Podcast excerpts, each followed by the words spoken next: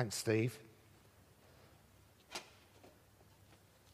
going to start with the Bible reading, um, which comes from Isaiah chapter 42, beginning at verse 1. And the heading in the uh, NIV version is The Servant of the Lord. So, Isaiah chapter 42, verse 1. Here is my servant, whom, i whom I uphold, my chosen one, in whom I delight. I will put my spirit on him, and he will bring justice to the nations.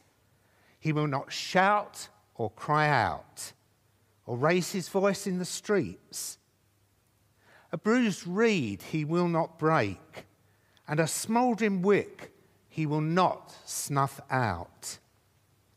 In faithfulness, he will bring forth justice. He will not falter or be discouraged till he establishes justice on earth. In his law, the islands will put their hope. This is what the Lord, the, this is what God the Lord says. He who stretched, who, sorry, who created the heavens and stretched them out, who spread out the earth and all that comes out of it, who gives breath to his people and life to those who walk on it. I, the Lord, have called you in righteousness. I will take hold of your hand. I will keep you and make you to be a covenant for the people and a light for the Gentiles, to open eyes that are blind, to free captives from prison, to release from the dungeon those who sit in darkness I am the Lord, that is my name. I will not give my glory to another or my praise to idols. See, the former things have taken place, and new things I declare. Before they spring into being, I announce them to you.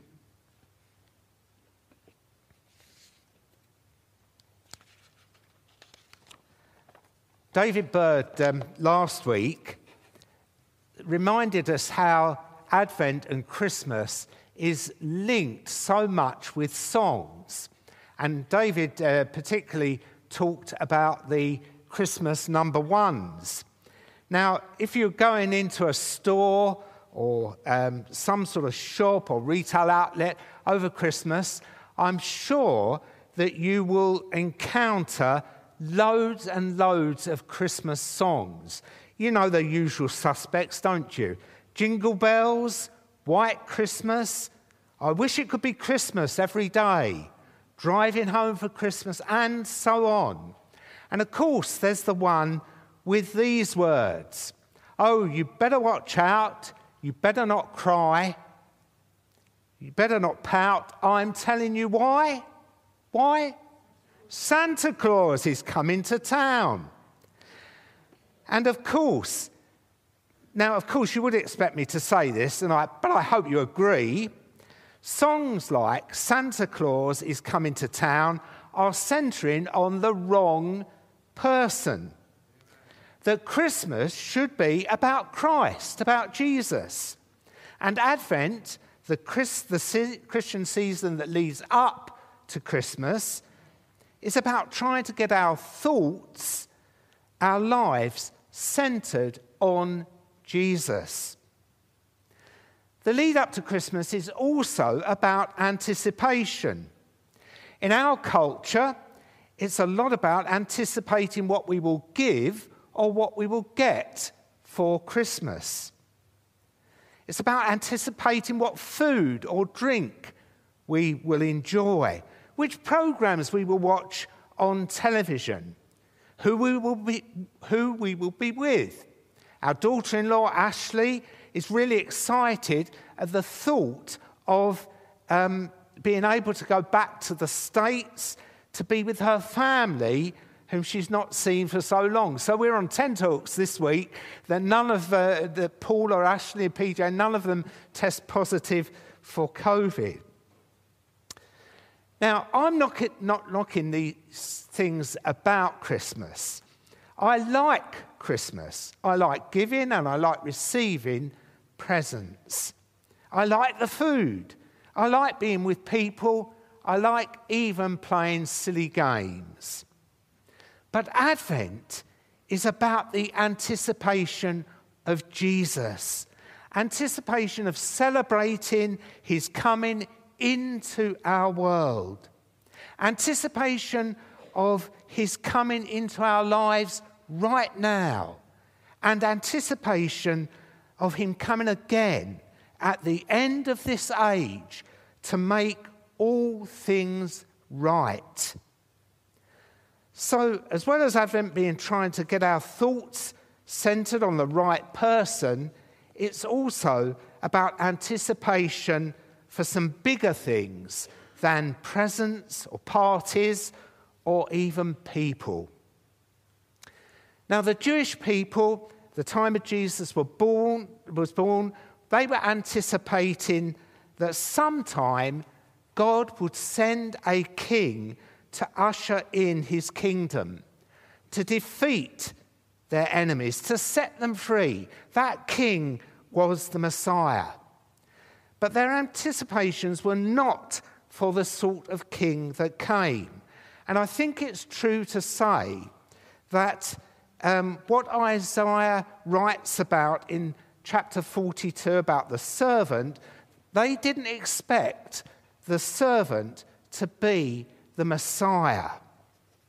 But because we're looking back from our perspective, we can see how Jesus, who is the Messiah, is also the servant whom Isaiah wrote, writes about in Isaiah 42. But before we consider what, um, sorry, just retrack a second. Now, that passage in Isaiah 42 is the first what's been identified as four or five servant songs that come in the second half of the book of Isaiah. If you've been a Christian for some time, you're probably familiar with the servant song that comes in Isaiah 53, which talks about the suffering servant who bore our iniquity. But before we consider who the servant, what the servant does, our relationship with him, we need to ask this question Who is the servant of the Lord? Now, you may be that sitting there thinking, well, it's obvious. It's obviously Jesus. But the trouble is, it's not obvious to everyone. There are a number of possibilities as to the identity of the servant, some of which are, um, Isaiah himself calls the servant. For instance, there's King Cyrus, whom God used to repatriate the Jews from Babylon to Israel. There's a possibility that the servant was Isaiah himself. Or if you were Jewish and I asked you, Who is the servant of the Lord? you would probably answer, The Jewish people or the Israelite nation. And it is true that Israel is called the servant of the Lord in Isaiah. For instance, in chapter 41, verse 8, when God says this But you, Israel, my servant, Jacob, whom I have chosen, you descendants of Abraham, my friend. The calling of the Old Testament people of God was to be God's servant and to fulfill the mission that God had for them, but they failed to do so. In fact, none of the options that I've talked about fit the picture of the ideal servant of the Lord in the passage in Isaiah 42 or in any of the other servant songs in Isaiah. None fit it except Jesus. And of course, living as we do after the coming of Jesus, we can see how Jesus does fit the bill, how he is the ideal servant of the Lord.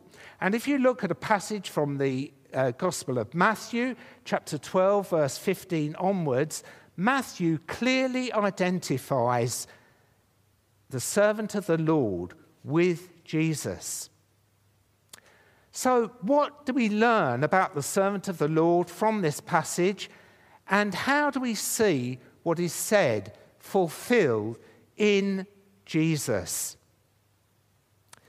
First of all, the servant doesn't take the path of power. He's not leading a revolution that aims to put things right by force. And that's surely one of the points that Matthew has in mind when he applies this passage to Jesus in Matthew 12. When Jesus was faced with conflict with the Pharisees, he withdraws to a different place. After the feeding of the 5,000, as recorded in John's Gospel, when people were beginning to talk of Jesus as the prophet promised in the Old Testament, knowing that they intended to come and take him and make him king by force, Jesus withdrew again to a mountain by himself.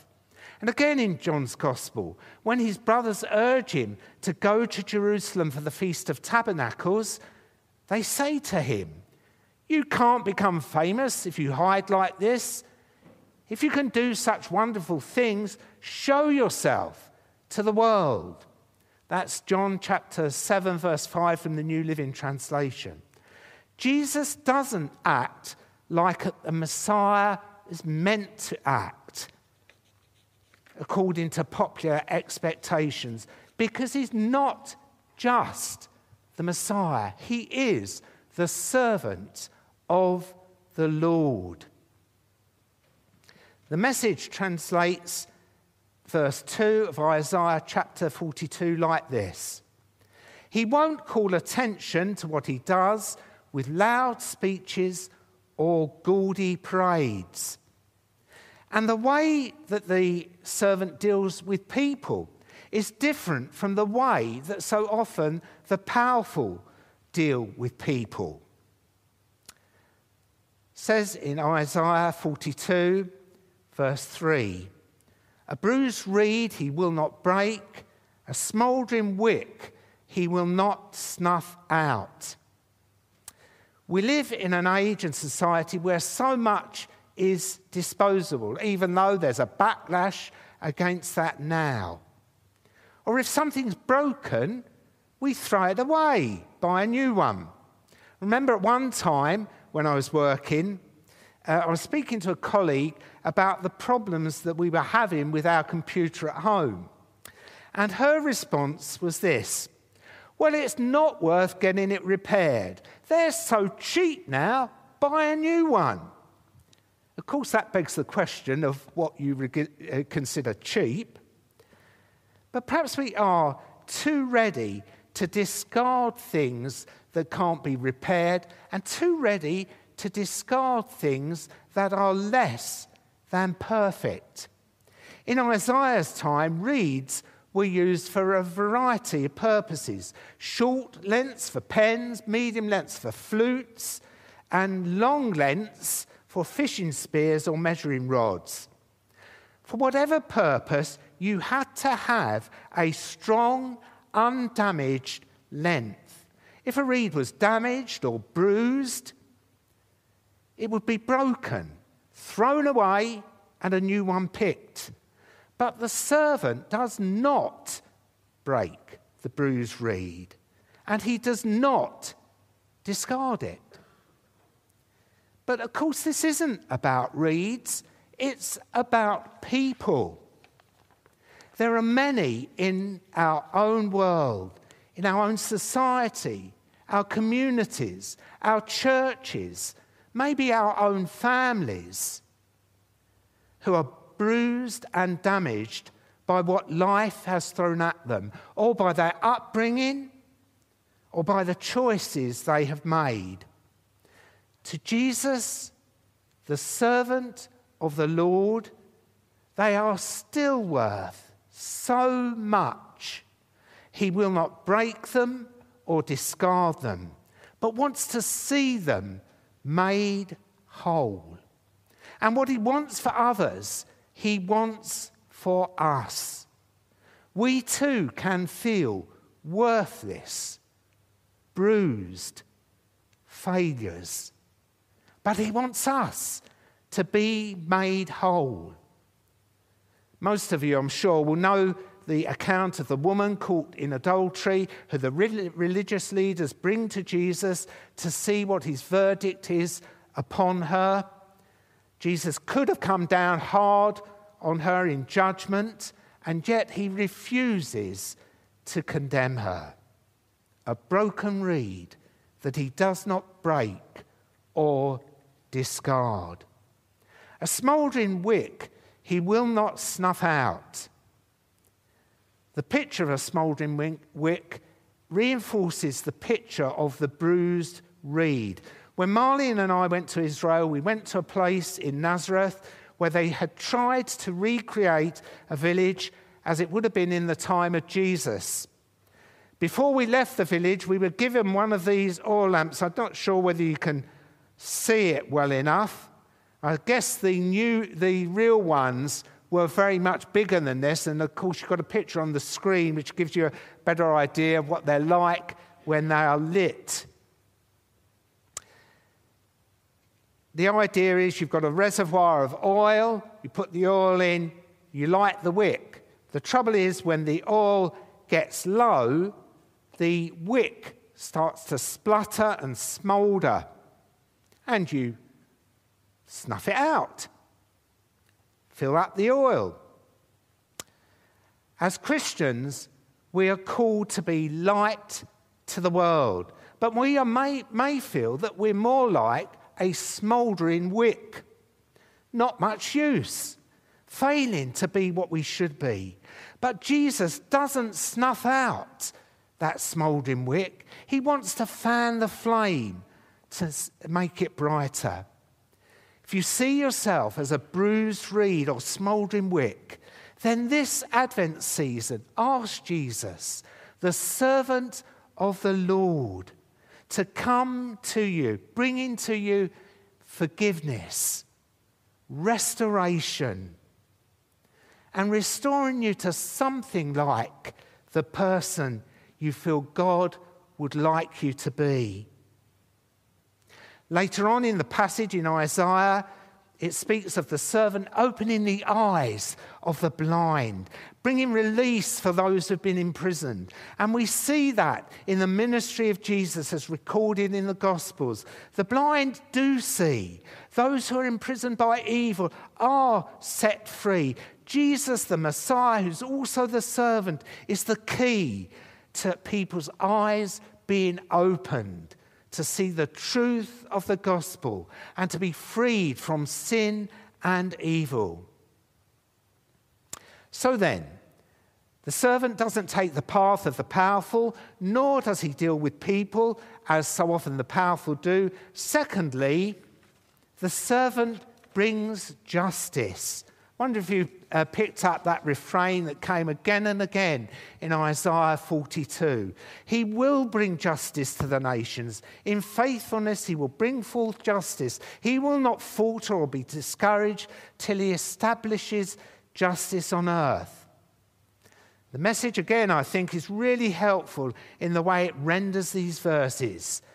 He'll set everything right among the nations. He'll steadily and firmly set things right. He won't tire out and quit. He won't be stopped till he sets things, till he's finished his work to set things right on earth.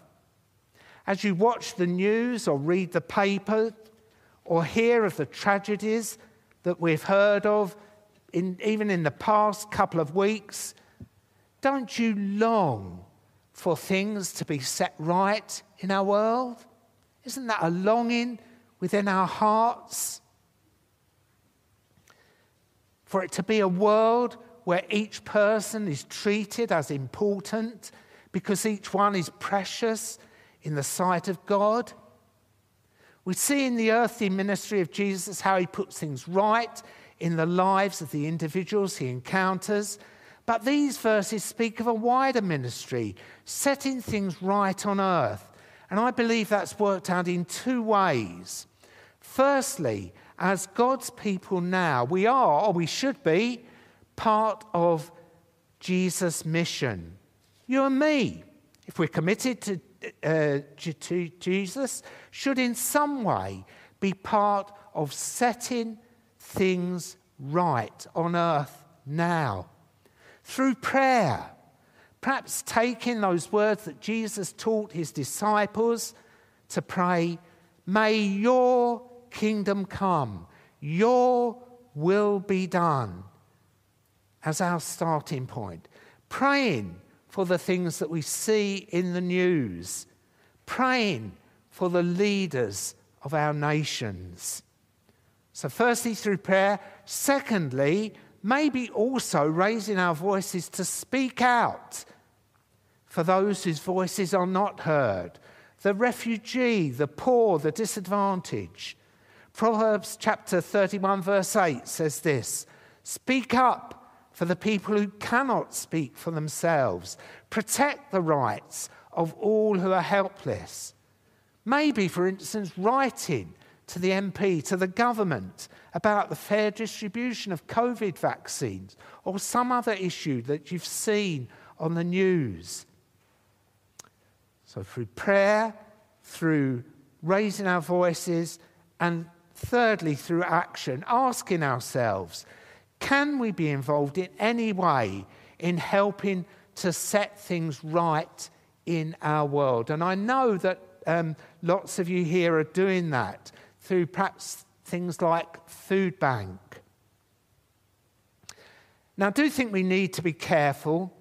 Um, if we're not careful, we can be overwhelmed with the problems that the world faces. And we do need to realize that we cannot take all of the problems on our shoulders. That's God's task, not ours. And I don't want to send anyone on a guilt trip either. But surely we mustn't opt out from taking some part in Jesus' mission to set things right. Graham Kendrick wrote a short song that I think is a good prayer to pray. Certainly for me, maybe for you as well. Soften my heart, Lord. Soften my heart. From all indifference, set me apart to feel your compassion, to weep with your tears. Soften my heart, O Lord. Soften my heart. Also, I believe that these verses about the servants setting things right for our world look forward to a time when Jesus will come again and everything will be set right. In setting things right, I think we have to acknowledge that that will mean that there will be judgment on what is bad, what is evil within our world, a final victory over our things. And the call for us as Christians, as we wait for Jesus to come again, is live as children of the light, finding out what pleases the Lord. So the servant doesn't take the path of the powerful, he sets things right. Thirdly, he's a covenant given by God. A covenant's a solemn agreement between two parties. There's several of them in the Bible. A covenant with Noah, with Abraham, with the people of Israel as a whole. But in the book of Jeremiah, God speaks of a new covenant that he will make with his people. I will put my law within them, write it on their hearts. I will be their God. They will be my people. None of them will teach a neighbor to know the Lord because they will all know me, from the least to the greatest. I will forgive their sins. I will uh, no longer remember their wrongs. Jesus is the embodiment of that new covenant. He's the one who brings it about, principally through his death on the cross and we experience the promises of the new covenant by receiving by faith what Jesus has done on the cross. Not taking the path of the powerful, setting things right, being a covenant given by God, and fourthly, The servant brings salvation, which is for everyone. God says this of his servant I have given you as a covenant to the people, a light to the nations. The servant's mission, his ministry, is not just for the Jewish people, God's chosen people, it is for everyone. Listen to these words from the second of the servant songs. This is Isaiah chapter 49, verse 6. It is too small a thing for my servant to restore the tribes of Jacob and to bring back those of Israel I have kept. I will also make you a light to the Gentiles, that my salvation will reach to the ends of the earth. I hope you get what God is saying then about the servant, about Jesus, that bringing back to God those within the Jewish race, that's too small a task for him. He's also a light to all other peoples, showing the way to God, bringing salvation to all peoples. I'm sure you know the words of, of Simeon as he saw Jesus shortly after he'd been born.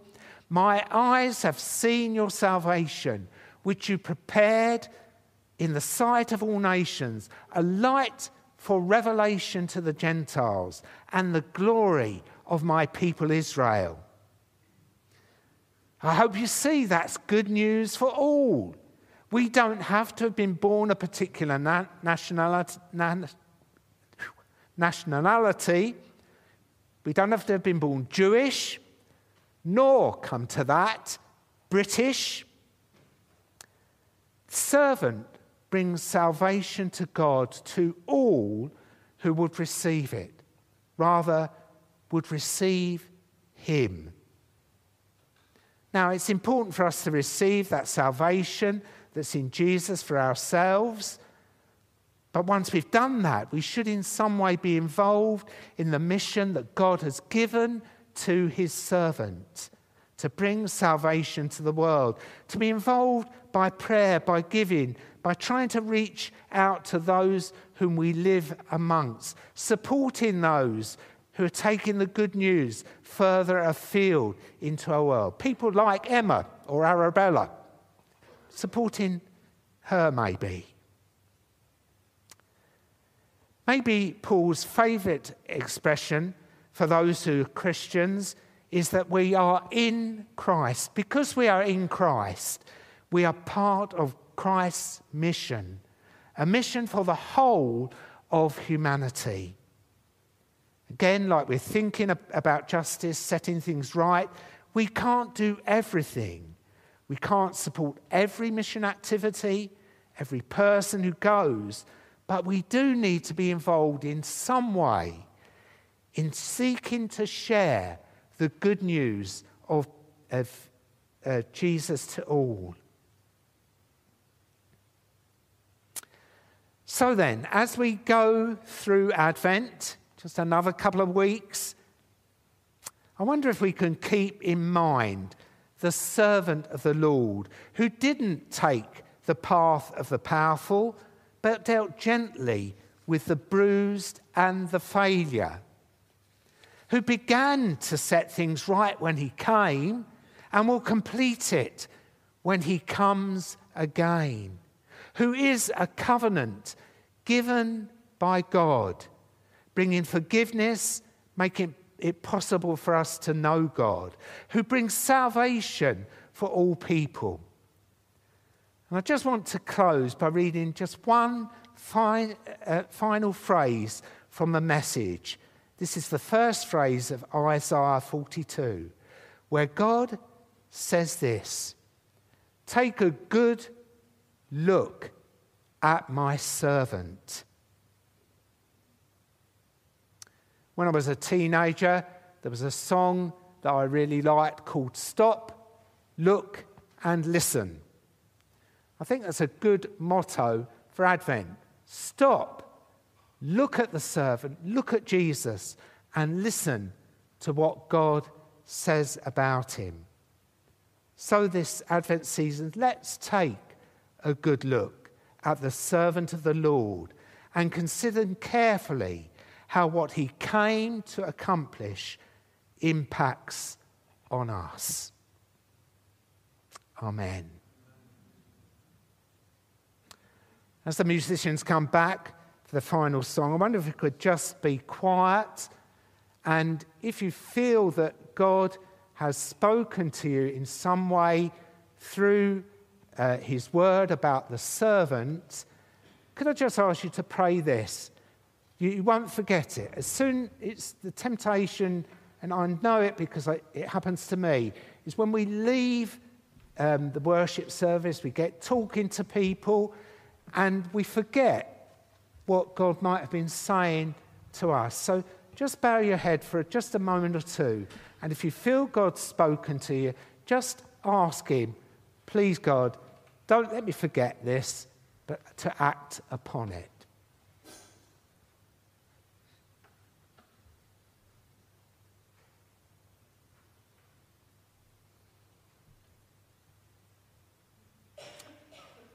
Amen.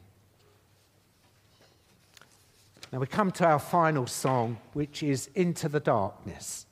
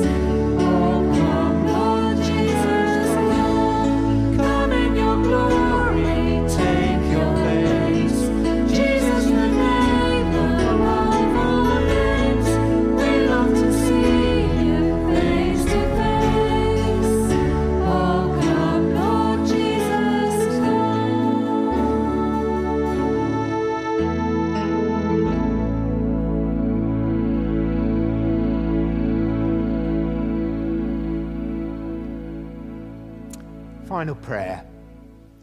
Father, do ask, please, that if we have heard you speak to us this morning, that it will uh, not be lost in all the busyness of Christmas, that we will take time to take a good look at the servant of the Lord, Jesus.